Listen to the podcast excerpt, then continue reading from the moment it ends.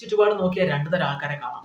ഒന്ന് തനിക്കുണ്ടാവുന്ന വിഷമങ്ങളിൽ തളർന്നു പോകുന്നവരും എന്നാൽ മറ്റു ചിലർ അതേ വിഷമങ്ങൾ ഒരു ഇൻസ്പിറേഷൻ ആക്കി എടുത്ത് ഒരുപാട് കാര്യങ്ങൾ നേടിയെടുക്കുന്നവരും. ഇന്നത്തെ എപ്പിസോഡ് അങ്ങനത്തെ ഒരാളെ കുറിച്ചാണ്.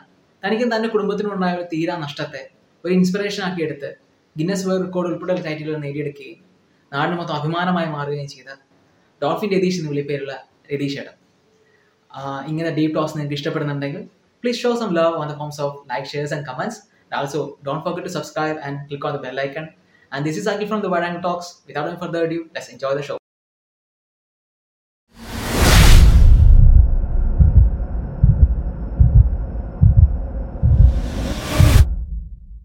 അപ്പോൾ ചേട്ടാ വൈഡ് ആംഗിൾ ടോക്സിന് പുതിയൊരു എപ്പിസോഡിലേക്ക് ചേട്ടന് സ്വാഗതം. ചേട്ടാ ഇപ്പോൾ ആദ്യം തന്നെ പറയട്ടെ കൺഗ്രാറ്റുലേഷൻസ് കാരണം വലിയൊരു അച്ചീവ്മെന്റ് തന്നെയാണ് നമ്മുടെ ഒരു നാട്ടിൽ നിന്ന് വരിക എന്ന് പറഞ്ഞു കഴിഞ്ഞാൽ. അപ്പം ചേട്ടനോട് ചോദിക്കാനുള്ളത് ആദ്യത്തെ ഒരു ചോദ്യം എന്ന് വെച്ചാൽ എന്തായിരുന്നു ഈ നമുക്കെല്ലാവർക്കും അറിയാം ഇതൊരു ഭയങ്കര സാഹസികമായിട്ടുള്ള കാര്യം. അപ്പോൾ ചിലർ പറയും അവൻ സാഹസികനായതുകൊണ്ടാണ് ചെയ്യുന്നത്. അല്ലെങ്കിൽ അവൻ ഇപ്പം അഡ്രിനാലിൻ ജങ്കി എന്നൊക്കെ വിളിക്കാറുണ്ട് പല പല പേരുകളിൽ പക്ഷേ ശരിക്കും അയാൾ ഒരു മനുഷ്യനാണ്. എല്ലാവരെ പോലെ അയാൾക്കും പേടികളും കാര്യങ്ങളുണ്ട്. എന്താണ് ചേട്ടനെ ആ കാര്യം ചെയ്യാൻ വേണ്ടി? അല്ലെങ്കിൽ കൈയും കാലും കെട്ടിയിട്ട് ഒരു നദിയിലേക്ക് ചാടുക എന്ന് പറഞ്ഞ ആ ഒരു കാര്യം ചെയ്യാൻ വേണ്ടി ചേട്ടനെ പ്രോത്സാഹിപ്പിച്ച കാര്യം എന്താണ്? പ്രധാനപ്പെട്ടമായിട്ട് ഞാൻ പറയാമെന്ന് വെച്ചാൽ എന്റെ നാട് തന്നെയാണ്. ഞാൻ ജനിച്ചു വളർന്നത് ആലപ്പാട് എന്ന് പറഞ്ഞ തീരദേശ ഗ്രാമത്തിലാണ്. കടലും കായലും ഒക്കെ സുലഭമായിട്ടുള്ള ഒരു സ്ഥലത്ത് ജനിച്ചിട്ട് നമ്മൾ നീന്തൽ അറിയില്ല എന്ന് പറഞ്ഞു കഴിഞ്ഞാൽ വളരെ മോശമല്ലേ? അപ്പം ശരിക്കും അത് പോസിറ്റീവായിട്ട് തന്നെയാണ് എന്റെ ലൈഫിൽ വന്നിട്ടുള്ളത്. കാര്യം ഈ ഞാൻ പഠിച്ചതും ആ, ചെറിയഴിക്കൽ ഗവൺമെന്റ് എച്ച് എസ് എല്ലാണ് പഠിച്ചത്. അപ്പം സ്വാഭാവികമായിട്ടും വലിയ പഠിത്തമില്ലെങ്കിലും നമ്മൾ ഈ പഠിക്കുന്നതിന്റെ ഇടവേളകളിലൊക്കെ ഇല്ലെങ്കിൽ സ്കൂൾ കട്ട് ചെയ്ത് പോകുന്ന വെച്ചാൽ പ്രധാനമായും നീന്താനായിരിക്കും പോകുന്നത്. അപ്പം തുടക്കത്തിൽ തന്നെ ഈ ഞാനൊരു കായൽ കടന്നിട്ട് വേണം ടി എസ് കനാൽ ട്രിവാൻഡ്രം ഒരു നാഷണൽ വാട്ടർ വേ ആണ്. അത് കടന്നിട്ട് വേണം ഞാൻ സ്കൂളിലേക്കൊക്കെ പോകാൻ വേണ്ടിയിട്ട്. അപ്പം കുട്ടിക്കാലം മുതലേ നമ്മളിങ്ങനെ ഇരിക്കുന്ന സമയത്ത് എന്റെ സഹോദരങ്ങളൊക്കെ നീന്തുന്ന ഞാൻ കണ്ടിട്ടുണ്ട്. ഞാൻ എന്റെ ആഗ്രഹം ചേട്ടനോട് പറഞ്ഞു. ചേട്ടൻ എന്നെ ശരിക്കും നീന്തൽ പഠിക്കും എത്ര ദൂരം ഉണ്ടാവും ഈ കനാൽ എന്ന് പറഞ്ഞാൽ ഇതൊരു അമ്പത് നൂറ് മീറ്റർ നൂറ് മീറ്റർ ഉള്ളായിരുന്നു. ഞങ്ങൾ അവിടെ കല്ലുമുട്ടിൽ കടവ് എന്ന് പറയുന്ന സ്ഥലത്ത് അത്രേ ഉള്ളായിരുന്നു. ചേട്ടൻ എത്ര വയസ്സുണ്ടായിരുന്നു? എനിക്ക് ഇപ്പൊ നാൽപ്പത് വയസ്സുണ്ട്. അല്ല അന്ന്? അന്ന് ഞാൻ നീന്തൽ പഠിക്കുന്ന സമയത്ത് വെച്ചാൽ പതിനഞ്ച് പതിനാറാമത്തെ വയസ്സിലാണ് നീന്തൽ പഠിക്കുന്നത് കാര്യം ഞാനിങ്ങനെ ഇരിക്കുന്ന സമയത്ത് ഇവരൊക്കെ നീന്തുമ്പോൾ എനിക്ക് ശരിക്കും വെള്ളത്തെ ഭയങ്കര ഇഷ്ടമായിരുന്നു കൊച്ചിലെ തന്നെ. അപ്പം ഇതിനെ എങ്ങനെയാണ് ഇതിനെ ഈ നീന്തൽ പഠിക്കേണ്ടത് എന്നൊക്കെ തോന്നുമ്പോൾ ശാസ്ത്രീയമായുള്ള നീന്തൽ പഠനമല്ല ഇപ്പോഴും പല സ്ഥലത്തും അതാണ് നടക്കുന്നത്. പക്ഷേ സ്വാഭാവികമായിട്ടും നമ്മൾ വെള്ളത്തിലോട്ട് കൊണ്ടിടുമ്പോൾ നീന്തി കയറുക എന്നുള്ളത് അതായത് എങ്ങനെയെങ്കിലും ജീവൻ ജീവന്റെ രക്ഷ നേടുന്നതിന് വേണ്ടി നീന്തി കയറുക എന്നുള്ള അങ്ങനെയുള്ള നീന്തലായിരുന്നു തുടക്കത്തിലെ പഠിച്ചത്. ചേട്ടനാണ് എന്നെ പഠിപ്പിച്ചത്. അങ്ങനെ നീന്തലിലേക്ക് വരുന്നു. പിന്നെ ഈ പത്താം തരമൊക്കെ സ്കൂൾ കഴിയുമ്പം വേറെ ഒരു എന്റർടൈൻമെന്റ് ഇല്ല? ഞാൻ നേരത്തെ പറഞ്ഞതുപോലെ നീന്തൽ തന്നെയായിരുന്നു സംഭവം. അപ്പോൾ അങ്ങനെയാണ് ശരിക്കും കടലും കായലും ഒക്കെ ഉള്ള ഒരു സ്ഥലത്ത് വളരുമ്പോൾ നമ്മൾ ഞങ്ങൾ കടൽപ്പന്നി എന്നൊക്കെയാണ് പറയുന്നത് ഡോൾഫിൻസ് ഡോൾഫിനുകൾ നമുക്ക് കാണാറുണ്ട്. പക്ഷെ അതിന്റെ ഒരു മൂമെന്റ് ഈ മൂമെന്റ്സ് എന്ന് വെച്ചാൽ ഒരു ഒരു ഒരു പ്രത്യേക തരമാണ്. ഇങ്ങനെ മുങ്ങിയും പൊങ്ങിയും പോകുന്ന ഒരു സ്റ്റൈലാണ് പോകുന്നത്. അപ്പോൾ അതെങ്ങനെ ഫോളോ അപ്പ് ചെയ്യാമെന്നുള്ള രീതിയിൽ നിൽക്കുമ്പോൾ ആണ് നമ്മുടെ മരിച്ചുപോയ എന്റെ സഹോദരൻ തന്നെയാണ് ശ്യാമസ് പ്രബോധിനി.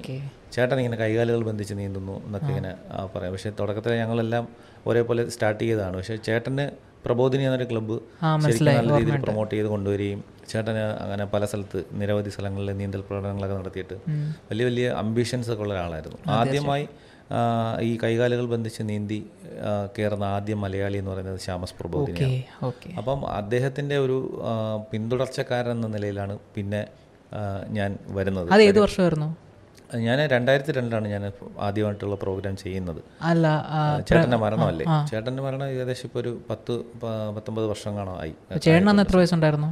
അന്ന് ശരിക്കും ഞാൻ ഒരു പത്തിരുപത്തി മൂന്ന് വയസ്സ് ഉള്ള വയസ്സല്ലേ? മരിക്കുന്നത്. ഓക്കെ. അപ്പം അതിന്റെ അതിന്റെ വലിയൊരു പിന്തുണ അതിനകത്ത് നമുക്ക് ലഭിക്കുകയുണ്ടായി. കാര്യം ഒന്നടങ്കം ഞാൻ ഇത്രയും നാൾ കൊടുത്ത സമൂഹത്തിന് കൊടുത്ത റെസ്പെക്റ്റ് തീർച്ചയായും എല്ലാവരോടും ഒരു ദിവസം എനിക്ക് വാരിക്കോരി തന്നൊരു ദിവസമായിരുന്നു. അതെ തീർച്ചയായിട്ടും. നമുക്കും അഭിമാനിക്കാൻ പറ്റുന്ന ഒരു കാര്യമാണ്. എന്ന് വെച്ചാൽ മലയാളിയായിട്ട് ഒരാൾ ഇത്രയും വലിയ റെക്കോർഡ് ഇടുക എന്ന് വെച്ചാൽ നമുക്ക് ഇപ്പം ഞാനൊക്കെ സ്കൂളിൽ പഠിക്കുന്ന കാലത്തായിരുന്നു ശ്യാമസ് പ്രബോധിനിയുടെ ന്യൂസ് നമ്മൾ വായിക്കുന്നുണ്ടായിരുന്നു അപ്പം നമ്മളെല്ലാം ഭയങ്കര പ്രതീക്ഷയോടെ നോക്കിയിരുന്നു. പിന്നെ നമുക്ക് സങ്കടമാണ് തന്നത്. അതെ അതെ അതെ. അപ്പം അതേ ബാക്ക്ഗ്രൗണ്ടിൽ തന്നെ അതേ ലക്ഷ്യം തന്നെ നിറവേറ്റണം എന്ന് പറഞ്ഞ് ചേട്ടനെത്തി. അതിന് തന്നെ മലയാളികളുടെ പേരിൽ ഒരു വലിയ താങ്ക്സ് പറയാണ് അതുകൊണ്ട് തന്നെ അതിനോടൊപ്പം തന്നെ ചേട്ടന് പറഞ്ഞൊരു കാര്യം. ശാസ്ത്രീയമായിട്ടുള്ള നീന്തൽ പഠനം അപ്പം ചേട്ടൻ ഒരു സ്കൂൾ നടത്തുന്നുണ്ട് എന്ന് പറഞ്ഞു. അതിനെക്കുറിച്ച് ഒന്ന് പറയാമോ എന്താണ് ഈ ശാസ്ത്രീയമായ ശരിക്കും നമ്മൾ ഒരു ഞെട്ടിക്കുന്ന ഒരു രഹസ്യത്തിന്റെ പിന്തുടർച്ച എന്നുള്ളതിനാണ് ഞാൻ ഈ നീന്തൽ വിപുലമായിട്ട് ചെയ്യാൻ വേണ്ടിയിട്ട് ഇപ്പം കുറച്ച് മീഡിയസിലെ കുറച്ച് പബ്ലിസിറ്റി ചെയ്തത്.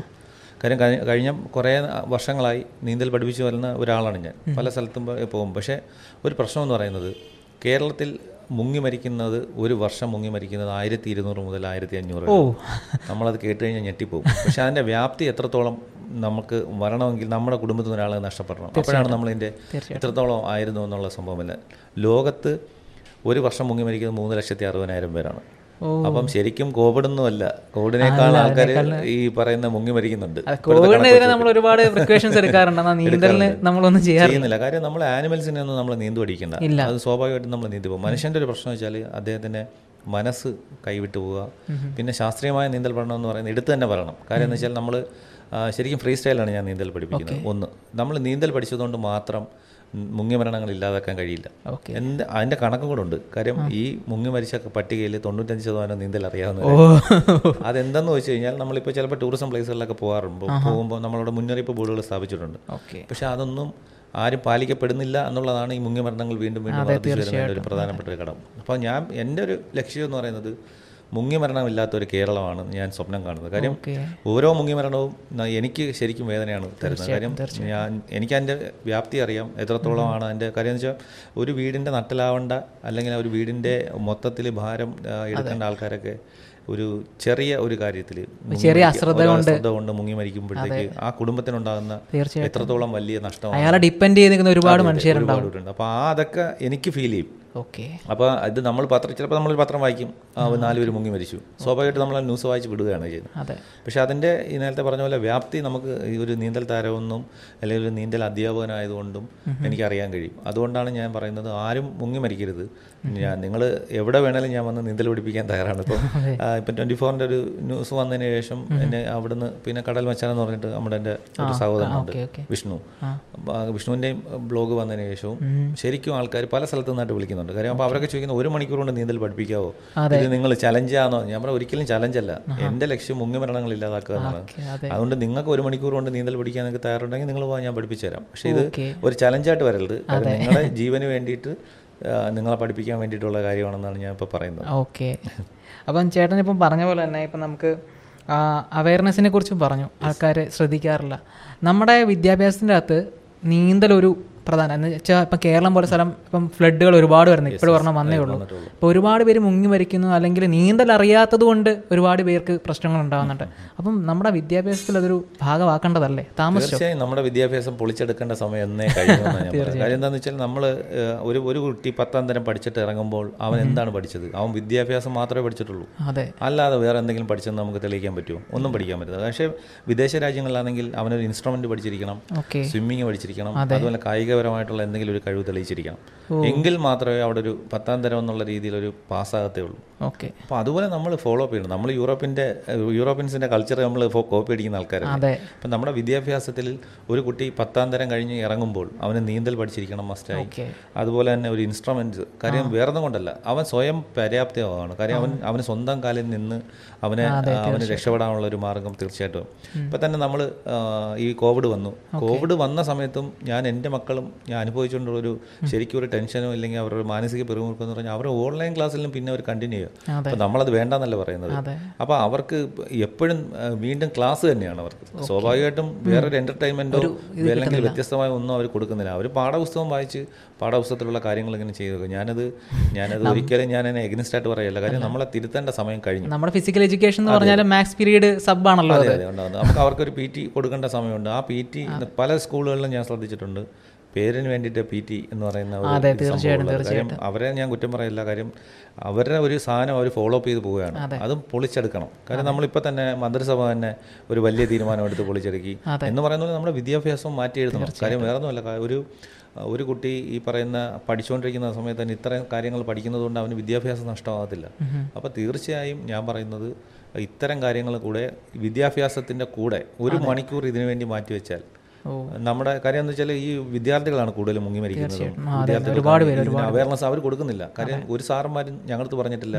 ഇങ്ങനെ ടൂറിസം പ്ലേസുകളിൽ പോകുമ്പോഴത്തേക്ക് മുന്നറിയിപ്പ് ശ്രദ്ധിക്കണം അവിടെ ഇറങ്ങരുതെന്നോ ഒന്നും ആരും പറയുന്നത് അത് വിദ്യാഭ്യാസത്തിന്റെ ഭാഗമല്ല. അതുകൊണ്ട് അവർക്ക് അത് പഠിപ്പിക്കേണ്ട ആവശ്യമില്ല. അപ്പോൾ സ്വാഭാവികമായിട്ടും അത് അത് മാറ്റണം. നമ്മൾ അത് പൊളിച്ചെടുക്കണം എന്ന് പറയുന്നത് വെച്ചാൽ അത് അങ്ങനെ മാറ്റി എഴുതി അവർ ഇതെല്ലാത്തിനും ഒരു അവയർനെസ് ആയിട്ട് ഒരു ഒരാൾ ഒരു വിദ്യാർത്ഥി ഇറങ്ങുന്ന ഒരു അവസ്ഥ എന്നാലോചിച്ച് തീർച്ചയായിട്ടും അവൻ സ്വന്തമായിട്ട് തന്നെ ഈ കാര്യങ്ങളെല്ലാം അല്ലെങ്കിൽ സ്വന്തം രീതിയിൽ അവൻ ഈ ഒരു ഇൻസ്ട്രുമെൻസ് കൊണ്ട് അവന് ജീവിക്കാൻ നാളെ. നമ്മൾ പറഞ്ഞു വന്നത് ശരിക്കും അതാണ്. കാര്യം ഒരു വിദ്യാഭ്യാസത്തിനോടൊപ്പം ഇത്തരം കാര്യങ്ങൾ നീന്തൽ മാത്രമല്ല അവന് ജീവിക്കാൻ വേണ്ടിയിട്ടുള്ള പ്രധാനപ്പെട്ട കാര്യങ്ങളെല്ലാം കൂടെ പഠിപ്പിക്കണം എന്നാണ് എനിക്ക് പറയുന്നത്. കാര്യം അങ്ങനെ പഠിച്ചെങ്കിൽ മാത്രമേ നമ്മുടെ ഇനി ഒരുപാട് മാറ്റങ്ങൾ നമുക്ക് വരുത്താൻ അതെ തൊഴിൽ മേഖലയിൽ നമുക്കങ്ങനെ ഒരു വ്യത്യാസം ഉണ്ട് ഇപ്പോൾ അല്ല തീർച്ചയായിട്ടും പല രക്ഷകർത്താക്കളും പറയുന്ന ഒരു പ്രശ്നം എന്ന് വെച്ചാൽ അവൻ എന്റെ മോൻ ഡിഗ്രി കഴിഞ്ഞു പക്ഷെ അവൻ എന്ത് ജോലിക്ക് പോകണം. പലർക്കും എഞ്ചിനീയറിംഗ് കഴിഞ്ഞു ഈ പറയുന്ന തമാശക്ക് പറയുന്ന ബിടെക് ഒരു കല്ലെടുത്തെറിഞ്ഞ വീട്ടുകാരുടെ തല വീഴുന്നത് തമാശയല്ല സത്യമാണത്. സത്യസന്ധമായിട്ടുള്ള കാര്യം. പക്ഷെ അദ്ദേഹം സ്വയം പര്യാപ്തമാകുന്നില്ല അദ്ദേഹത്തിന് അത് വിദ്യാഭ്യാസം മാത്രമാണ് അദ്ദേഹം ഈ പറഞ്ഞ കാലയളവിൽ നേടുന്നത്. അല്ലാതെ സ്വന്തം കാലം നിൽക്കാനോ അല്ലെങ്കിൽ എന്തെങ്കിലും ഒരു ചെയ്യാനോ പറ്റുന്നില്ല. അപ്പോൾ ഇൻസ്ട്രുമെന്റ് ആണെങ്കിൽ നമുക്കൊരു ഇൻസ്ട്രുമെന്റിലൂടെ പോകാം. നമ്മൾ വിദേശ രാജ്യങ്ങൾ കണ്ടിട്ടില്ലേ? ഒരു അഞ്ചു പേര് ചേർന്ന ഒരു ബാൻഡ് ഉണ്ടാക്കുക അവർ അവരുടേതായ സാമ്പത്തികം അവരുടേതായ ലക്ഷ്യങ്ങളിലേക്ക് പോവുക. ഇതൊന്നും ഇല്ലാത്തവരാണ് ഇവിടെ ലഹരിക്ക് അടിമയായി ഈ പറഞ്ഞ വേറെ എന്റർടൈൻമെന്റ് ഒന്നും ഇല്ലല്ലോ അതെ. അപ്പോൾ ശരിക്കും ഞാൻ പറയുന്നത് വെച്ചാൽ നമ്മൾ നമ്മുടെ കുട്ടിയെ വളർത്തുമ്പോൾ നമ്മൾ സമൂഹത്തെ റെസ്പെക്ട് ചെയ്യാൻ വേണ്ടിയിട്ടുള്ള ഇത്തരം കഴിവുകൾ പ്രൊമോട്ട് ചെയ്യണം. തീർച്ചയായിട്ടും കാര്യം അവൻ ഇപ്പം ഞാൻ എന്റെ കാര്യം തന്നെ പറയാം.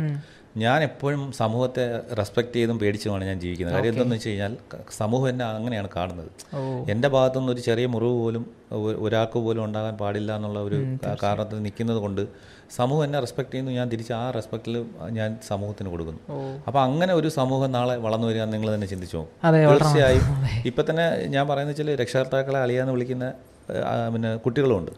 അപ്പോൾ ആ ഒരു സമ്പ്രദായം കാര്യം ഇപ്പം പണ്ടൊക്കെ എന്റെ എന്റെ ശരിക്കും നല്ല രീതിയിൽ അടിച്ചിട്ടുണ്ട്. പേടിയായിരുന്നു. അതെ അടിച്ചിട്ടൊന്നും മാത്രമല്ല എന്റെ ആ അടിക്കുന്ന സാറന്മാർ ഇപ്പം കണ്ടാലും നമ്മൾ തട്ടിടിച്ചിട്ടിട്ട് നമ്മൾ ആ റെസ്പെക്ട് കൊടുക്കും. കാര്യം എന്തെന്ന് വെച്ച് കഴിഞ്ഞാൽ വിദ്യാഭ്യാസ സമയത്ത് ശരിക്കും അധ്യാപകർ നമ്മളെ ശാസിക്കുകയും ശരിക്കും അടിക്കുകയും ഒക്കെ പഠിച്ചാണെങ്കിൽ നമ്മൾ അങ്ങനെയാണ് ഞാനൊക്കെ വളർന്നു വന്നത്. കാര്യം അത് അതുകൊണ്ടുള്ള ഗുണം എനിക്ക് ഇപ്പോഴും ഉണ്ട്. പക്ഷേ ഇപ്പോൾ ഒരു ഒരു കുട്ടീനെ ഒരു വടിയെടുത്ത് അടിച്ചു കഴിഞ്ഞാൽ അത് സോഷ്യൽ മീഡിയയിലിട്ട് ആഘോഷിക്കാനാണ് രക്ഷകർത്താക്കൾ നോക്കുന്നത്. അതുകൊണ്ട് നാളെ സംഭവിക്കാൻ പോകുന്നത് ഇവരെ നാളെ ഈ രക്ഷകർത്താക്കളെ ആ മോൻ അടിച്ചാലും ആർക്കും ഒന്നും കുറ്റം പറയാൻ പറ്റത്തില്ല. കാര്യം എന്തെങ്കിലും ഒരു തെറ്റുണ്ടെങ്കിൽ തീർച്ചയായും അത് ചൂണ്ടിക്കാണിക്കണം. അതെ.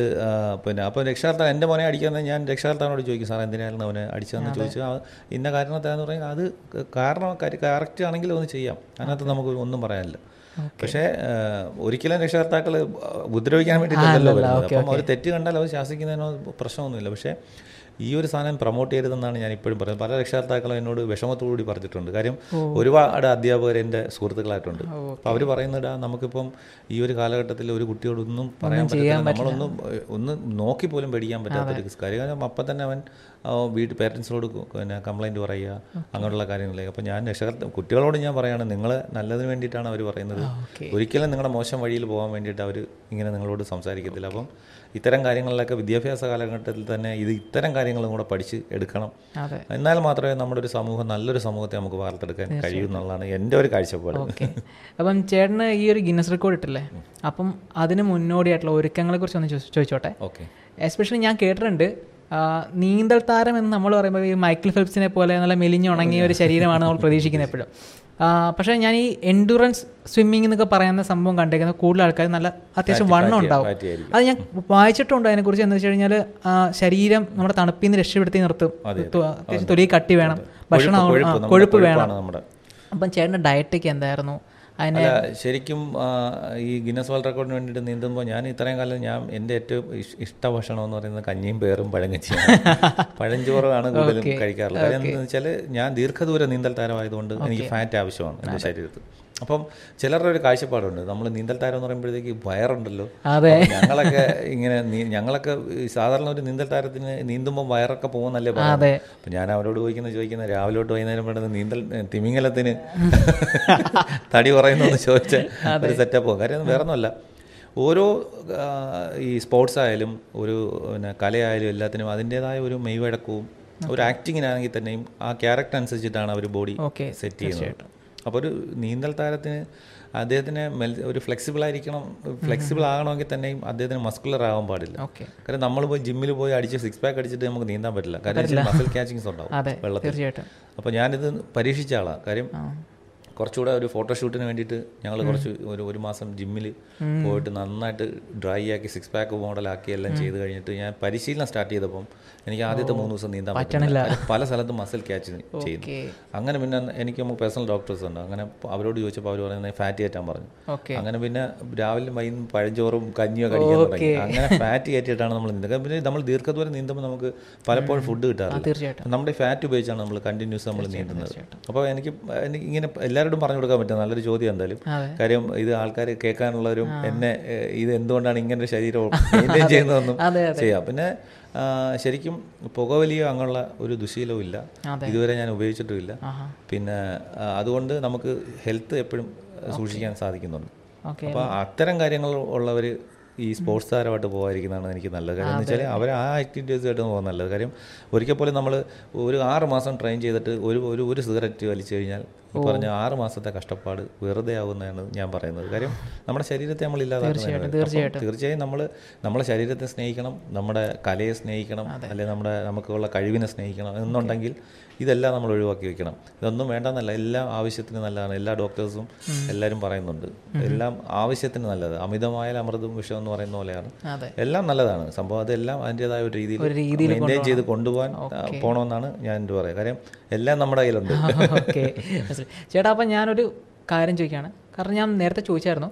ആ, പേടി എന്നൊരു ഫാക്ടർ അല്ലേ? ലൈക്ക് നമുക്ക് എല്ലാവർക്കും ഉണ്ടാവും ഒരു പേടി എന്നൊരു ഫാക്ടർ അതെങ്ങനെ ഓവർകം ചെയ്യാൻ പറ്റും ഒരു മനുഷ്യന്? ഇപ്പം ഏതൊരു കാര്യം ആയിക്കോട്ടെ. ഇപ്പം ചേട്ടൻ ചേട്ടന്റെ പാഷനെ ഫോളോ ചെയ്യുന്നു. അപ്പോൾ പാഷനെ ഫോളോ ചെയ്യാൻ നേരത്തെ എല്ലാവർക്കും ഉണ്ടാകുന്ന ഒരു പേടിയാണ് "അയ്യോ, ഇത് ചെയ്യാൻ പറ്റുമോ? നടക്കുമോ എന്നെക്കാളും മറ്റോ നല്ലതായിരുന്നു. പക്ഷെ അവന് പറ്റിയില്ല. ഇനി എന്നെ കൊണ്ട് പറ്റുമോ?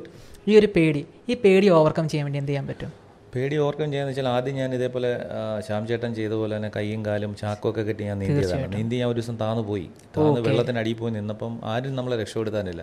അവിടെ നമ്മൾ പേടിച്ചു കഴിഞ്ഞാൽ നമ്മൾ ശ്വാസം മുട്ടി മരിച്ചു പോകും. അപ്പൊ അപ്പോൾ അവിടെ നിന്നിട്ട് ഞാൻ ഇതെല്ലാം റിമൂവ് ചെയ്തു. ആ മനോധൈര്യമാണ് ഒന്ന് വേണ്ടത് നമുക്ക്. കാര്യം പിന്നെ രണ്ട് വേണ്ടത് മേളി വന്നതിന് ശേഷം നമ്മൾ പെട്ടെന്ന് നമുക്ക് ഇതായപ്പോൾ ഒരാൾ വന്ന് നമ്മളെ രക്ഷപ്പെടുത്തി. ചാടി കൊണ്ടുവന്ന് പുള്ളി പറഞ്ഞു പെട്ടെന്ന് തന്നെ പുള്ളി എന്നെ രക്ഷപ്പെടുത്തി. അപ്പം നമ്മൾ ഇപ്പോൾ നമ്മുടെ ലക്ഷ്യം എന്ന് പറയുന്നത് മൂന്ന് കിലോമീറ്റർ ആണെന്ന് ഉദാഹരണം എന്ന് വെച്ചോളൂ. ഇല്ല നമ്മൾ ഇവിടുന്ന് നമുക്ക് ഒരു ഒരു ഒരു കിലോമീറ്റർ നമ്മൾ നടന്നാണ് പോകാൻ ഉദ്ദേശിക്കുന്നതെങ്കിൽ നമ്മൾ ആ നമ്മുടെ ഈ പോകുന്ന വഴികളെക്കുറിച്ച് നമ്മൾ ചിന്തിക്കാതിരിക്കുക. നമ്മുടെ തുടക്കം എവിടെയാണോ അവസാനം ലക്ഷ്യം എവിടെയാണ് ആ ലക്ഷ്യത്തെക്കുറിച്ച് മാത്രം ചിന്തിച്ച് നമ്മൾ മൂവ് ചെയ്താൽ നമ്മൾ ഈ പറയുന്ന ഒരു ഭയോ പേടിയോ വേറെ ഒരു ടെൻഷനോ നമ്മുടെ മനസ്സിലേക്ക് കയറി വരത്തില്ല. കാര്യം നമുക്ക് എൻ- എന്റെ ലക്ഷ്യം പത്ത് കിലോമീറ്റർ നീന്തുക എന്നുള്ളതാണ്. അപ്പോൾ ഇത് അഞ്ച് കിലോമീറ്റർ കഴിഞ്ഞപ്പോഴത്തേക്ക് ഒഴുക്ക് തിരിഞ്ഞു വേലിയേറ്റമായി വേലിയേറ്റായി കഴിഞ്ഞപ്പോഴത്തേക്ക് പതുക്കെ പതുക്കെ ഞാൻ പുറന്നോട്ട് പോകാൻ തുടങ്ങി. നീന്തുന്ന ഞാൻ സാധാരണ ശരിക്കും ട്രെയിൻ ചെയ്യുന്നത് രണ്ട് മണിക്കൂറായിരുന്നു. അന്ന് അഞ്ച് അഞ്ച് മണിക്കൂറും പതിനാല് മിനിറ്റും എടുത്ത് നീന്തി അപ്പോൾ അത്രത്തോളം അതിശ അപ്പോൾ നമ്മൾ സമയം കൂടുന്തോറും വേലിയേറ്റം വർദ്ധിച്ചുകൊണ്ടിരിക്കുകയാണ്. പക്ഷേ അപ്പോഴും നമ്മുടെ ഒരു രക്ഷ എന്ന് വെച്ചാൽ എന്നെ ഞാൻ നേരത്തെ പറഞ്ഞതുപോലെ എന്നെ ഞാൻ നീന്തി കയറുന്ന കാണാൻ വേണ്ടിയിട്ട് എന്റെ നാടും അത്രത്തോളം ഒരു സമൂഹം കാത്തു നിൽക്കുമ്പം എനിക്ക് പകുതി കിട്ടിയിട്ട് ഞാൻ ആ വീഡിയോ കണ്ടിരുന്നു. ഒരുപാട് ആൾക്കാർ അപ്പൊ അപ്പോൾ അങ്ങനെ ഒരു നമ്മൾ നമുക്ക് അവരുടെ ഒരു പോസിറ്റീവ് എനർജി നമ്മളിലേക്ക് വരും. അതാണ് നമ്മളൊരു ഒരു ക്രിക്കറ്റ് മാച്ച് കാണുമ്പോഴും നമ്മൾ എത്രത്തോളം ജനങ്ങളാണ് അവർ ആ ഒരു സാധനം ഫോക്കസ് ചെയ്ത് പ്രാർത്ഥനയോടെ നിൽക്കുന്നത്. അപ്പോൾ അത് ആ തീർച്ചയായും പ്രാർത്ഥനയും ആ പോസിറ്റീവ് എനർജി എല്ലാം നമ്മൾ കളഞ്ഞിട്ട് ഒരിക്കൽ പോലും നമുക്കത് ഇട്ടിട്ട് പോകാൻ പറ്റത്തില്ല. അപ്പോൾ ഇത്തരം കാര്യങ്ങൾ വരും നമ്മളിലേക്ക് വരുമ്പോൾ ഫോക്കസ് ചെയ്യുമ്പോൾ ആ പേടി എന്ന് പറഞ്ഞ സാധനം നമ്മൾ ഓവർകം ചെയ്തിരിക്കും ഉറപ്പായിട്ടും. ചേട്ടന്റെ ട്രെയിനിങ്ങിൽ യോഗയോ മെഡിറ്റേഷനോ അങ്ങനത്തെ കാര്യങ്ങൾ ഉണ്ടാകുന്നുണ്ട് ഞാൻ എന്റെ രാവിലെ തുടങ്ങുന്നത് തന്നെ നമ്മൾ ശരിക്കും നീന്തുന്നതിന് മുമ്പ് വാമപ്പ് ചെയ്യും. ഓക്കെ. വാമപ്പ് ചെയ്ത് ബോഡി ഒന്ന് ഹീറ്റ് ആയതിനു ശേഷം ജസ്റ്റ് ഒന്ന് ബ്രീത്ത് കൺട്രോൾ ചെയ്യും. ബ്രീത്ത് ഹോൾഡ് ചെയ്ത് കൺട്രോൾ ചെയ്ത് നോക്കും. അതിന് ശേഷമാണ് വെള്ളത്തിലേക്ക് ഇറങ്ങുന്നത്. അപ്പം ഇത്തരം രണ്ട് മൂന്ന് കാര്യങ്ങൾ ചെയ്യണം. അത് എന്തുമായാലും ഇപ്പം നമ്മൾ നോർമലി ഉറക്കത്തിന് എഴുന്നേറ്റ് വരുന്ന ഒരു ശരീരം മനുഷ്യനെന്ന് വെച്ചാൽ ആദ്യം ഒരു ഗ്ലാസ് വെള്ളം കുടിക്കുന്നതായിരിക്കും കുറച്ച് നല്ലത്. കാര്യം നമ്മുടെ അത് ഫീൽ ചെയ്യും. ഇറങ്ങി പോകുന്നത് നമ്മൾ ഇവിടം വരെ ആകാശത്തിൽ എത്തുന്നത് ഫീൽ അപ്പോൾ നല്ലൊരു സുഖമായിരിക്കും. പെട്ടെന്ന് നമ്മുടെ നമ്മുടെ ശരീരത്തിൽ ഏറ്റവും കൂടുതൽ ആവശ്യമെന്ന് വെച്ചാൽ വെള്ളമാണ്. നമ്മൾ എട്ട് ലിറ്റർ കുടിക്കണമെന്ന് ആറ് ലിറ്റർ ഒന്നും കുടിക്കണമെന്നൊക്കെ പറയുന്നു. പക്ഷേ പലരും അത് കുടിക്കാറില്ല. കാര്യം നമ്മൾ രണ്ട് ലിറ്ററോ മൂന്ന് ലിറ്ററോ ഒക്കെയാണ് മാക്സിമം ഒരു ദിവസം നമ്മൾ കുടിക്കുന്നത്. പക്ഷേ ഞാൻ പറയുന്നത് നിങ്ങൾ വെള്ളം നമ്മുടെ ശരീരത്തിൽ പ്ര- വളരെ പ്രധാനപ്പെട്ടതാണ്. കാര്യം നമ്മുടെ ക്ലൈമറ്റ് ചേഞ്ച് ആകുന്നതിനനുസരിച്ച് നമ്മുടെ ശരീരം പലപ്പോഴും പല രീതിയിലുള്ള അസുഖങ്ങൾ നമുക്ക് പിടിക്കാം പക്ഷേ എന്ത് വൈറസ് പോയാലും നമ്മുടെ ശരീരത്ത് വന്നാലും നമ്മൾ വെള്ളം കുടിക്കുന്ന ഒരാളാണെങ്കിൽ തീർച്ചയായിട്ടും അത് യൂറിൻ പാസ് ചെയ്ത് അത് ഓട്ടോമാറ്റിക്കലി അതിന്റെ എൺപത് ശതമാനം പുറം തള്ളും. അതെ. അതാണ് നമ്മുടെ സിസ്റ്റം ശരിക്കും നമ്മുടെ ശരീരം എന്ന് പറയുന്നത് ഒരു സിസ്റ്റമാണ് ആ സിസ്റ്റത്തെ നമ്മൾ വർക്ക് ചെയ്യാൻ വേണ്ടിയിട്ടുള്ള ആവശ്യമുള്ള സാധനങ്ങൾ കറക്റ്റായിട്ട് കറക്റ്റായിട്ട് കൊടുക്കുക. പിന്നെ ഭക്ഷണത്തിന്റെ ക്രമം ഞാൻ പറയുന്നത് വെച്ചാൽ ഞാൻ പറഞ്ഞില്ല കഞ്ഞി കഞ്ഞി കുടിക്കുന്നതുകൊണ്ട് ഒരു കുഴപ്പമില്ല. കാര്യം നല്ലതാണ്. പിന്നെ ഈ പറയുന്ന വേറെ മറ്റ് ഈ പിന്നെ കെമിക്കൽസ് കയറുന്ന ഫുഡുകൾ ഫാസ്റ്റ് ഫുഡ് ബർഗർ അല്ലെങ്കിൽ അങ്ങനത്തെ സാധനങ്ങളൊക്കെ ഒരുപാടാണല്ലോ അല്ല നേരത്തെ പണ്ടൊക്കെ എന്ന് വെച്ചാൽ ഞാനൊക്കെ എന്റെ ഒരു ഇരുപത് ഇരുപത്തിരണ്ട് വയസ്സിലൊക്കെ എന്ന് പറയുമ്പോഴത്തേക്ക് ഈ എന്താ പറയുന്നത് ഈ കിഡ്നിയൊക്കെ പോയിട്ട് നമ്മൾ എന്തോ നമ്മൾ ഡയാലിസിസ് ചെയ്യുന്ന സെന്റർ എന്ന് പറഞ്ഞാൽ ഏതെങ്കിലും തിരുവനന്തപുരം പോലുള്ള മെഡിക്കൽ കോളേജ് മാത്രമേ കണ്ടിട്ടുള്ളൂ. അപ്പം മുക്കിനും മുക്കിനും പെട്ടിക്കടവുകളുണ്ട് കാര്യം എന്തുകൊണ്ടെന്ന് വെച്ചാൽ മാർക്കറ്റിൽ അത്രയും സാധനം അവൈലബിൾ ആണ്. കാര്യം നമ്മൾ കിഡ്നിയൊക്കെ അടിച്ചു പോകാൻ പറ്റുന്ന സാധനം പച്ചക്കറി പോലും നമുക്ക് വിശ്വസിച്ച് മേടിക്കാൻ പറ്റത്തില്ല സംഭവം. അപ്പോൾ അത് മാർക്കറ്റിൽ അവൈലബിൾ ആയതുകൊണ്ട് ഇത് ശരിക്കും അവർ അവർക്കറിയാം ഈ സാധനം ഇവന്റെയൊക്കെ കിഡ്നി അടിച്ചു പോകുമെന്നുള്ളത് അപ്പോൾ സ്വാഭാവികമായിട്ടും നമ്മൾ എല്ലാത്തിനും നമുക്ക് കൺട്രോൾ ചെയ്യാൻ പറ്റില്ല കാര്യം നമ്മളൊരു സമൂഹമായിട്ട് ജീവിച്ചു പോകുമ്പം ആ സമൂഹത്തിൽ നമുക്ക് എല്ലാം കുറച്ചൊക്കെ ഒഴിവാക്കാനേ പറ്റത്തുള്ളൂ. എല്ലാം നമ്മൾ ഒഴിവാക്കി കഴിഞ്ഞാൽ നമ്മൾ ആൾക്കാർക്ക് എന്തോ അസുഖം ഉണ്ടെന്നുള്ള ഒരു തോന്നൽ വരും. നമ്മളിങ്ങനെ പോകുമ്പോൾ നല്ലവനായ ഉണ്ണിയെന്നോ എന്നൊക്കെ പറഞ്ഞ് സെറ്റപ്പിലേക്ക് പക്ഷെ നമ്മൾ അവരുടെ കൂടെ പോകുമ്പോൾ നല്ലത് മാത്രം തിരഞ്ഞെടുത്തരുത്. തിരഞ്ഞു പോകുന്നതായിരിക്കും കുറച്ചുകൂടെ ബെറ്റർ എന്നാണ് ഞാൻ പറയുന്നത്. ഇപ്പം ചേട്ടൻ ഇപ്പം അടുത്തത് ഇംഗ്ലീഷ് ചാനലിന് വേണ്ടിയാണെന്ന് ഞാൻ കേട്ടു. അതെ അതെ. എന്തുകൊണ്ടാണ് ഈ ഇംഗ്ലീഷ് ചാനൽ എന്നൊരു സ്വപ്നം വന്നത്? അല്ല അതൊരു നീന്തൽ താരത്തിന്റെ ഏതൊരു നീന്തൽ താരത്തിന്റെയും വലിയൊരു അംബീഷനും വലിയൊരു ആഗ്രഹമാണ് ഇംഗ്ലീഷ് ചാനലിൽ നീന്തി കിടക്കുന്നത്. അത് ചലഞ്ചാണ് സംഭവം. ശരിക്കും വെച്ചാൽ പതിനാറ് ഡിഗ്രി തണുപ്പാ. ഓക്കെ. നമുക്കിവിടെ മുപ്പത്തിനാല് കിട്ടുമ്പോൾ അതിന്റെ നേരെ പകുതിയുള്ള അവിടെ.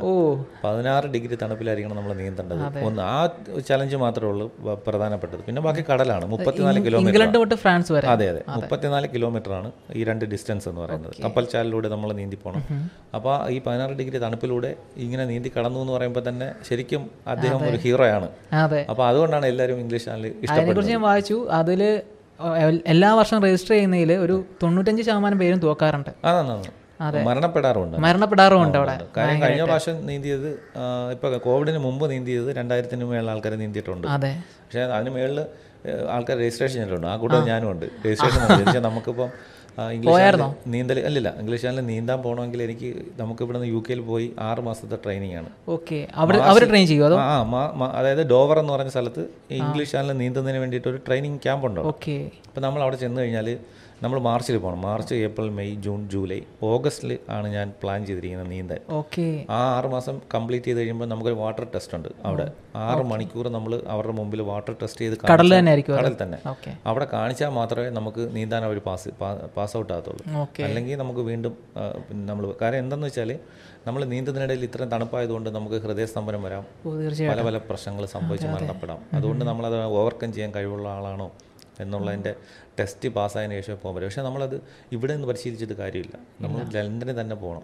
അതെ ആ വെള്ളം ആ ഒരു ക്ലൈമറ്റും എല്ലാം ചെയ്താൽ മാത്രമേ നമുക്ക് നീന്താനുള്ള കഴിവുണ്ട്. പക്ഷെ നമുക്ക് അവിടെ പോയി ട്രെയിൻ ചെയ്യാനുള്ള നമ്മുടെ ബോഡി ഇവിടുത്തെ ഒരു ടെമ്പറേച്ചറിന് വേണ്ടി ഉണ്ടാക്കിയേക്കുന്നതാണല്ലോ. അതെ അതെ അതെ. നമുക്കല്ല നമുക്ക് അവിടെ പോയി നീന്താനുള്ള കഴിവുണ്ട്. ആരതി സ്വാഹ നമ്മുടെ ഇന്ത്യയുടെ താരമാണ്. ഇംഗ്ലീഷ് ചാനലിൽ നീന്തി കിടന്ന നമ്മുടെ ഇന്ത്യയുടെ വനിതയാണ്. അപ്പൊ അപ്പോൾ അവർക്കും അത് സാധിക്കാമെങ്കിൽ നമ്മൾ ഈ ക്ലൈമറ്റിൽ നിന്നാണ് അവർ പോയത്. അപ്പൊ അപ്പോൾ തീർച്ചയായിട്ടും നമുക്ക് അവിടെ ചെയ്ത് സാധിക്കാൻ പറ്റും. പക്ഷേ ഭാരിച്ചൊരു ചിലവുണ്ട്. അമ്പത് ലക്ഷം രൂപയോളം ചിലവ് വരും. അത് ബ്രിട്ടീഷ് പൗണ്ട് ആയതുകൊണ്ട് കൺവേർട്ട് ചെയ്ത് വരുന്നതിന്റെ പ്രശ്നം. അവിടെ നമ്മൾ നീന്തുന്നതിന് പൈലറ്റിന് പൈസ കൊടുക്കണം. പിന്നെ നമ്മൾ അവിടുത്തെ ഈ ആറ് മാസത്തെ പരിശീലനം താമസം ഭക്ഷണം. ഇത്രയും വരുമ്പോഴത്തേക്ക് അമ്പത് ലക്ഷം രൂപ ചേട്ടന് സപ്പോർട്ട് കാര്യങ്ങളൊക്കെ? അല്ല ഇപ്പം നമ്മുടെ സമൂഹത്തു നിന്നും ഇപ്പം ഇംഗ്ലീഷ് ഇതിന്റെ ഗിന്നസ് വേൾഡ് റെക്കോർഡിന്റെ പ്രോഗ്രാം കഴിഞ്ഞതിന് ശേഷം പല സ്ഥലത്തു നിന്നും ഹെൽപ്പ് വന്നിട്ടുണ്ട്. ഓക്കെ. സഹായിക്കാമെന്ന് പറഞ്ഞിട്ടുണ്ട്. ഗവൺമെന്റ് സംവിധാനം കൂടെ നമുക്ക് ഹെൽപ്പിന് വരേണ്ടി വന്നു വേണ്ടതുണ്ട്. കാര്യം വെച്ചാൽ നമുക്ക് അവിടുത്തെ മലയാളി അസോസിയേഷനൊക്കെ അവരെ കൊണ്ട് പറ്റുന്ന രീതിയിൽ സഹായിക്കാമെന്ന് പറഞ്ഞിട്ടുണ്ട്. കായിക മന്ത്രിയൊക്കെ എന്തെങ്കിലും ബന്ധപ്പെടാൻ ഇതുവരെ ഒന്നും ആയിട്ടില്ല. ഇപ്പോൾ ഗിന്നസിന്റെ സർട്ടിഫിക്കറ്റിന്റെ ഒരു പ്രശ്നമുണ്ട്. സർട്ടിഫിക്കറ്റ് എന്ന് വെച്ചാൽ നമ്മളിതിന്റെ ഈ നടപടിക്രമങ്ങൾ നടന്നുകൊണ്ടിരിക്കുക കാര്യം ഇപ്പം സർവേ റിപ്പോർട്ട് അതെല്ലാം നമ്മളിപ്പോൾ കൊടുത്തതേ ഉള്ളൂ. അപ്പൊ അപ്പോൾ അതെല്ലാം കൊടുത്തതിന് ശേഷം അവർ വെരിഫൈ ചെയ്തിട്ട് അത് വന്നതിന് ശേഷം നമ്മൾ അതിന്റെ ഒരു പ്രോഗ്രാമായിട്ട് വെക്കാൻ പ്ലാൻ ചെയ്തിട്ടുണ്ട്. അന്ന് തന്നെ കായിക മന്ത്രിയും കൂടെ അതിനകത്ത് ഉൾപ്പെടുത്താനാണ് നമ്മൾ പ്ലാൻ ചെയ്തിരിക്കുന്നത്. അപ്പോൾ അങ്ങനെ അവിടെ വെച്ചൊരു പ്രഖ്യാപനം നടത്താൻ ഉള്ള ഒരു പരിപാടിയും കൂടാണ് ഇപ്പോൾ നിൽക്കുന്നത്. ഇപ്പം അതിഥി സ്വായയുടെ കാര്യം തന്നെ പറഞ്ഞുകൊണ്ടിരിക്കുകയാണ്. ഇപ്പം നമ്മുടെ നാട്ടിൻപുറത്തിൽ നോക്കിയാൽ കുളത്തിൽ കൂടുതൽ നീന്താൻ വരുന്ന ആൺകുട്ടികളായിരിക്കും. അവരൊരു ഗ്യാങ് അടിച്ചിങ്ങി വന്നോളൂ പക്ഷെ പെൺകുട്ടികൾ പലപ്പോഴും ചിലപ്പോൾ ആൺകുട്ടികൾ നിൽക്കുന്നതുകൊണ്ടായിരിക്കാം അല്ലെങ്കിൽ നമ്മുടെ സൊസൈറ്റിയുടെ സെറ്റപ്പ് അങ്ങനെ ആയതുകൊണ്ടായിരിക്കാം ഒരുപാട് നീന്തലിലോട്ട് വരാറില്ല. ഈ അതീസ്വായ പോലെ വളരെ കുറച്ച് ആൾക്കാരാണ് മുന്നിലേക്ക് വരുന്നവർ എന്താ നമുക്ക് സമൂഹത്തിൽ ചെയ്യാൻ പറ്റുന്ന അല്ലല്ല സമൂഹം നമ്മൾ ചിന്തിക്കണം. ചന്ദ്രനിൽ വരെ പെൺകുട്ടികൾ പോകേണ്ട സമയമാണ്. പോകുന്ന സമയമാണ് ഇപ്പൊ. അതെ.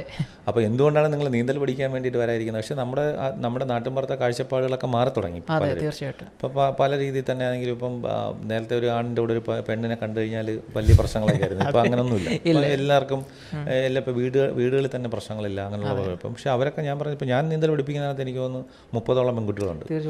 അപ്പോൾ അവരും പഠിക്കാൻ വരുന്നുണ്ട്. കാര്യം അവർക്ക് ആദ്യം ഈ പറയുന്ന പോലെ ചെറിയ കാഴ്ചപ്പാടിൽ പ്രശ്നങ്ങളുണ്ട്. അയ്യോ ആണുങ്ങൾ പെണ്ണുങ്ങളും കൂടെ നീന്തുമ്പോൾ പ്രശ്നമാവുമോ അല്ലെങ്കിൽ അങ്ങനെ നമ്മൾ കാര്യം പക്ഷെ അങ്ങനൊന്നുമില്ല. കാര്യം സ്വാഭാവികമായിട്ടും നമ്മളൊരു മുക്കാൽ മണിക്കൂറാണ് നമുക്ക് അവർ കൊടുക്കുന്നത്.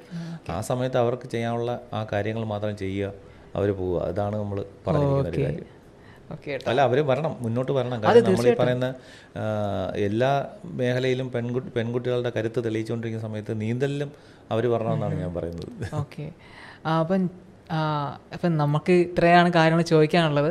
ഇനി ചേട്ടന് എന്തെങ്കിലും ആഡ് ചെയ്യാൻ ചേട്ടനായിട്ട് എന്തെങ്കിലും ആഡ് ഓൺ ചെയ്യാനുണ്ടെങ്കിൽ ഒന്ന് പറയാമോ? അല്ല എന്റെ ഫാമിലിയുടെ സപ്പോർട്ട് അതൊക്കെ ഒന്ന് പറയാം തീർച്ചയായിട്ടും ഇതൊക്കെ എടുത്തു പറയേണ്ട ഒരു കാര്യം കാര്യം നമ്മൾ ബേസ് ഇല്ലെങ്കിൽ നമുക്കൊന്നും നടക്കത്തില്ലെന്ന് പറയുന്ന പോലെ. ശരിക്കും ഞാൻ എന്റെ വൈഫ് നല്ല സപ്പോർട്ടാണ് അമ്മ അമ്മയ്ക്കൊക്കെ പേടിയാണ് കാര്യം അമ്മ ഈ ഗിന്നസ് വേൾഡ് റെക്കോർഡ് നീന്തുന്ന അന്ന് അതിന്റെ തലേ ദിവസം ഇതേപോലെ ന്യൂനമർദ്ദമായിരുന്നു. ഇപ്പോൾ ഇന്ന് ഈ ഫ്ലഡ് വന്ന പോലത്തെ ന്യൂനമർദ്ദം ആയതുകൊണ്ട് പരിപാടി മാറ്റി വെക്കണമെന്ന് തന്നെ പറഞ്ഞു. കാര്യം നീന്തലും മഴയും ശക്തമായ ഒഴുക്കൊക്കെ ഉള്ളതുകൊണ്ട് പ്രോഗ്രാം നടക്കത്തില്ല എന്ന് പറഞ്ഞു. അപ്പോൾ ഞാൻ എന്റെ മനസ്സുകൊണ്ട് പറഞ്ഞു പ്രോഗ്രാം മാറ്റി വയ്ക്കത്തില്ല എന്തായാലും. നമ്മൾ പ്രോഗ്രാം ചെയ്യും. അപ്പോൾ എന്റെ സ്പോൺസേഴ്സ് ഉണ്ട്. എന്റെ റേഡിയോ എന്ന് പറഞ്ഞിട്ട് കരുനാപ്പള്ളിയിൽ ഓക്കെ. അനിൽ മുഹമ്മദ് സാറ് ചോദിച്ചു "ഡാ, ന- നടക്കുമോ നാളെ? കാര്യം വെച്ചാൽ തലേന്ന് രാത്രിയിലും രണ്ട് മണിക്ക് മൂന്ന് മണിക്ക് ഞാൻ ഉറങ്ങിയത് അഞ്ച് മണിക്കാണ്. നാളെ നീന്തേണ്ട ഒരാൾ ഞാൻ തലേന്ന് ഉറങ്ങാതെ ഇതിന് വേണ്ടിയിട്ടുള്ള അറേഞ്ച്മെന്റ്സ് മഴയായതുകൊണ്ട് ഒരുപാട് കാര്യങ്ങൾ ലേറ്റായി ലേറ്റായി അഞ്ച് മണി വരെ അങ്ങ് പോയി. അപ്പം സാർ എന്നെ വിളിച്ച് ചോദിക്കുന്നുണ്ട് നീ പോയി കിടന്ന് ഉറങ്ങും നാളെ നീന്താനുള്ളതാണ് അപ്പം എങ്ങനെയാണെന്നൊക്കെ ചോദിക്കുമ്പോൾ അപ്പം ഞാനാണെങ്കിൽ ആകെപ്പാടെ കുറച്ചൊന്നും ഇതായി. കാര്യം വീണ്ടും മഴ തോരാത്തൊരു പ്രശ്നം വന്നപ്പോഴത്തേക്ക് മഴയത്ത് നീന്തുന്നതുകൊണ്ട് വിഷയമില്ല പക്ഷെ ബാക്കിയുള്ള അറേഞ്ച്മെന്റ്സ് എല്ലാം പാളും. കാര്യം നമുക്ക് റെക്കോർഡ് ചെയ്യണം. ഇതിന്റെ ബാക്കിയുള്ള സംവിധാനങ്ങളെല്ലാം ത്രൂ ഔട്ട് കട്ടാതെ കിട്ടണം അവർക്ക്. ഗിന്നസിന് സമർപ്പിക്കേണ്ടതാണ്. അപ്പൊ നമുക്ക് വെറുതെ ചുമ്മാ നീന്തണമെങ്കിൽ ഒരു പ്രശ്നമില്ല. അപ്പൊ അങ്ങനെയുള്ള കുറെ കാര്യം ടെൻഷൻ ഉണ്ടായിരുന്നു. പക്ഷേ രാവിലെ ആയപ്പോഴത്തെ മാറി. പക്ഷെ വീട്ടിൽ വന്നപ്പം അമ്മ പറഞ്ഞു നീ നാളെ ഉറക്കം എഴുന്നേക്കുമ്പം അന്തരീക്ഷം ശാന്തമായിരിക്കും. നീ ഒരു ടെൻഷനും ഇല്ലാതെ ഉറങ്ങിക്കൊള്ളാൻ പറഞ്ഞു രാത്രി ഞാൻ കിടന്നുറങ്ങി രാവിലെ ആറു മണിക്ക് എന്നെ അമ്മ വിളിച്ചുണർത്തി. എഴുന്നേറ്റ് ഞാൻ ഞങ്ങളുടെ വീടിന്റെ കിഴക്കോട്ട് നോക്കുമ്പോൾ അന്തരീക്ഷം നല്ല തെളിഞ്ഞാൽ നിൽക്കുന്നു പിന്നെ ആ ഒരൊറ്റ പോസിറ്റീവാണ് അപ്പോൾ പിന്നെ അവിടെ നിന്ന് തന്നെ നമുക്ക് എല്ലാവരുടെയും അനുഗ്രഹമൊക്കെ വാങ്ങിച്ച് അതെ ഈ ആൽക്കമിസ്റ്റ് നോവലിൽ പറയുന്ന പോലെ നമ്മളൊരു കാര്യത്തിന് വേണ്ടി ഇറങ്ങി ഇറങ്ങിത്തിരിക്കുമ്പോൾ അതെ ചുറ്റും എല്ലാം നമുക്ക് അനുകൂലമായിട്ട് വരുന്നത് പറഞ്ഞ പോലെ. അതേപോലെ തന്നെ അമ്മയുടെ വാക്കും അതേപോലെ വളരെ ഇമ്പോർട്ടൻസ് ആയെന്നുള്ളതാണ് തീർച്ചയായിട്ടും തീർച്ചയായിട്ടും. എല്ലാവരും അനുഗ്രഹം ഉണ്ടായിരിക്കും അതിനകത്ത്. അപ്പോൾ ചേട്ടാ നമുക്ക് ഈ ഒരു എപ്പിസോഡ് തന്നതിന് വളരെ താങ്ക്സ് ഒരുപാട് സന്തോഷം. അതിനകത്ത് ഉൾപ്പെടുന്ന കാര്യം ഞാൻ ഞാൻ പറഞ്ഞില്ലേ നമ്മൾ എല്ലാവരോടും പറയുന്ന കാര്യം ഞാനൊക്കെ താഴെ തട്ടുന്ന ഒരു സാധാരണ മത്സ്യത്തൊഴിലാളി കുടുംബത്തിൽ നിന്ന് വന്നത് അപ്പം തീർച്ചയായും നിങ്ങളെപ്പോലുള്ള ആൾക്കാരാണ് നമ്മളെ ഈ കഴിവിനെ അംഗീകരിക്കേണ്ടത് അല്ലെങ്കിൽ പ്രോത്സാഹനം തരേണ്ടത്. അപ്പോൾ തീർച്ചയായും എന്നെ ഇതിനകത്ത് ഉൾപ്പെടുത്തിയാൽ ഒരു ഗസ്റ്റായിട്ട് ഇരുത്തിയാൽ ഇത്രയും കാര്യങ്ങൾ ഷെയർ ചെയ്യാൻ പറ്റിയാൽ ഒരുപാട് സന്തോഷം. അപ്പോൾ ഞാൻ വീണ്ടും പറയുന്നു മുങ്ങി മരണങ്ങളൊക്കെ കുറയ്ക്കുക. അതിന് വേണ്ടിയിട്ട് നിങ്ങൾ എവിടെ വേണമെങ്കിലും വിളിച്ചാലും ഞാൻ വരാൻ കാര്യം നമുക്ക് ഒരു ഒരു ഒരു മുങ്ങിമരണമില്ലാത്ത കേരളത്തെ നമുക്ക് വാർത്തെടുക്കാം. അതേപോലെ വിദ്യാഭ്യാസവും അതെ. ചേഞ്ചസ് വരുത്താം. നിങ്ങളെല്ലാം സമൂഹത്തെ റെസ്പെക്ട് ചെയ്യുക. ഇതൊക്കെയാണ് എനിക്ക് നിങ്ങളെ യുവതലമുറയോടൊക്കെ പറയാനുള്ളത്. അതെ. ഓക്കെ. ഓക്കെ ഏട്ടാ. Thanks thanks a lot well that some deep talks ഇങ്ങനത്തെ എപ്പിസോഡ്സ് നിങ്ങൾക്ക് നിങ്ങളുടെ സ്വപ്നങ്ങൾ നേടിയെടുക്കാൻ ഇൻസ്പയർ ചെയ്യുമെന്ന് വിശ്വസിക്കുന്നു. ഇനി ഇതുപോലത്തെ എപ്പിസോഡ്സിനായിട്ട് സബ്സ്ക്രൈബ് ചെയ്യാൻ മറക്കാതിരിക്കുക ബെല്ലൈക്കൻ എനേബിൾ ചെയ്യുക ആൻഡ് ഓൾസോ ഇതൊരു പോഡ്കാസ്റ്റ് ചാനൽ ആയതുകൊണ്ട് തന്നെ ഇത് സ്പോട്ടിഫൈയിലും ജിയോ സാവനിലൊക്കെ ലഭ്യമാണ്. സോ നിങ്ങൾക്ക് വണ്ടി ഓടിക്കുമ്പോഴോ അല്ലെങ്കിൽ ഓടാൻ പോകുമ്പോഴോ ഒക്കെ നിങ്ങൾക്ക് കേൾക്കാൻ സാധിക്കും. So don't forget to subscribe us. And this is Akhil from വാഴാങ്കട്ടോസ് signing of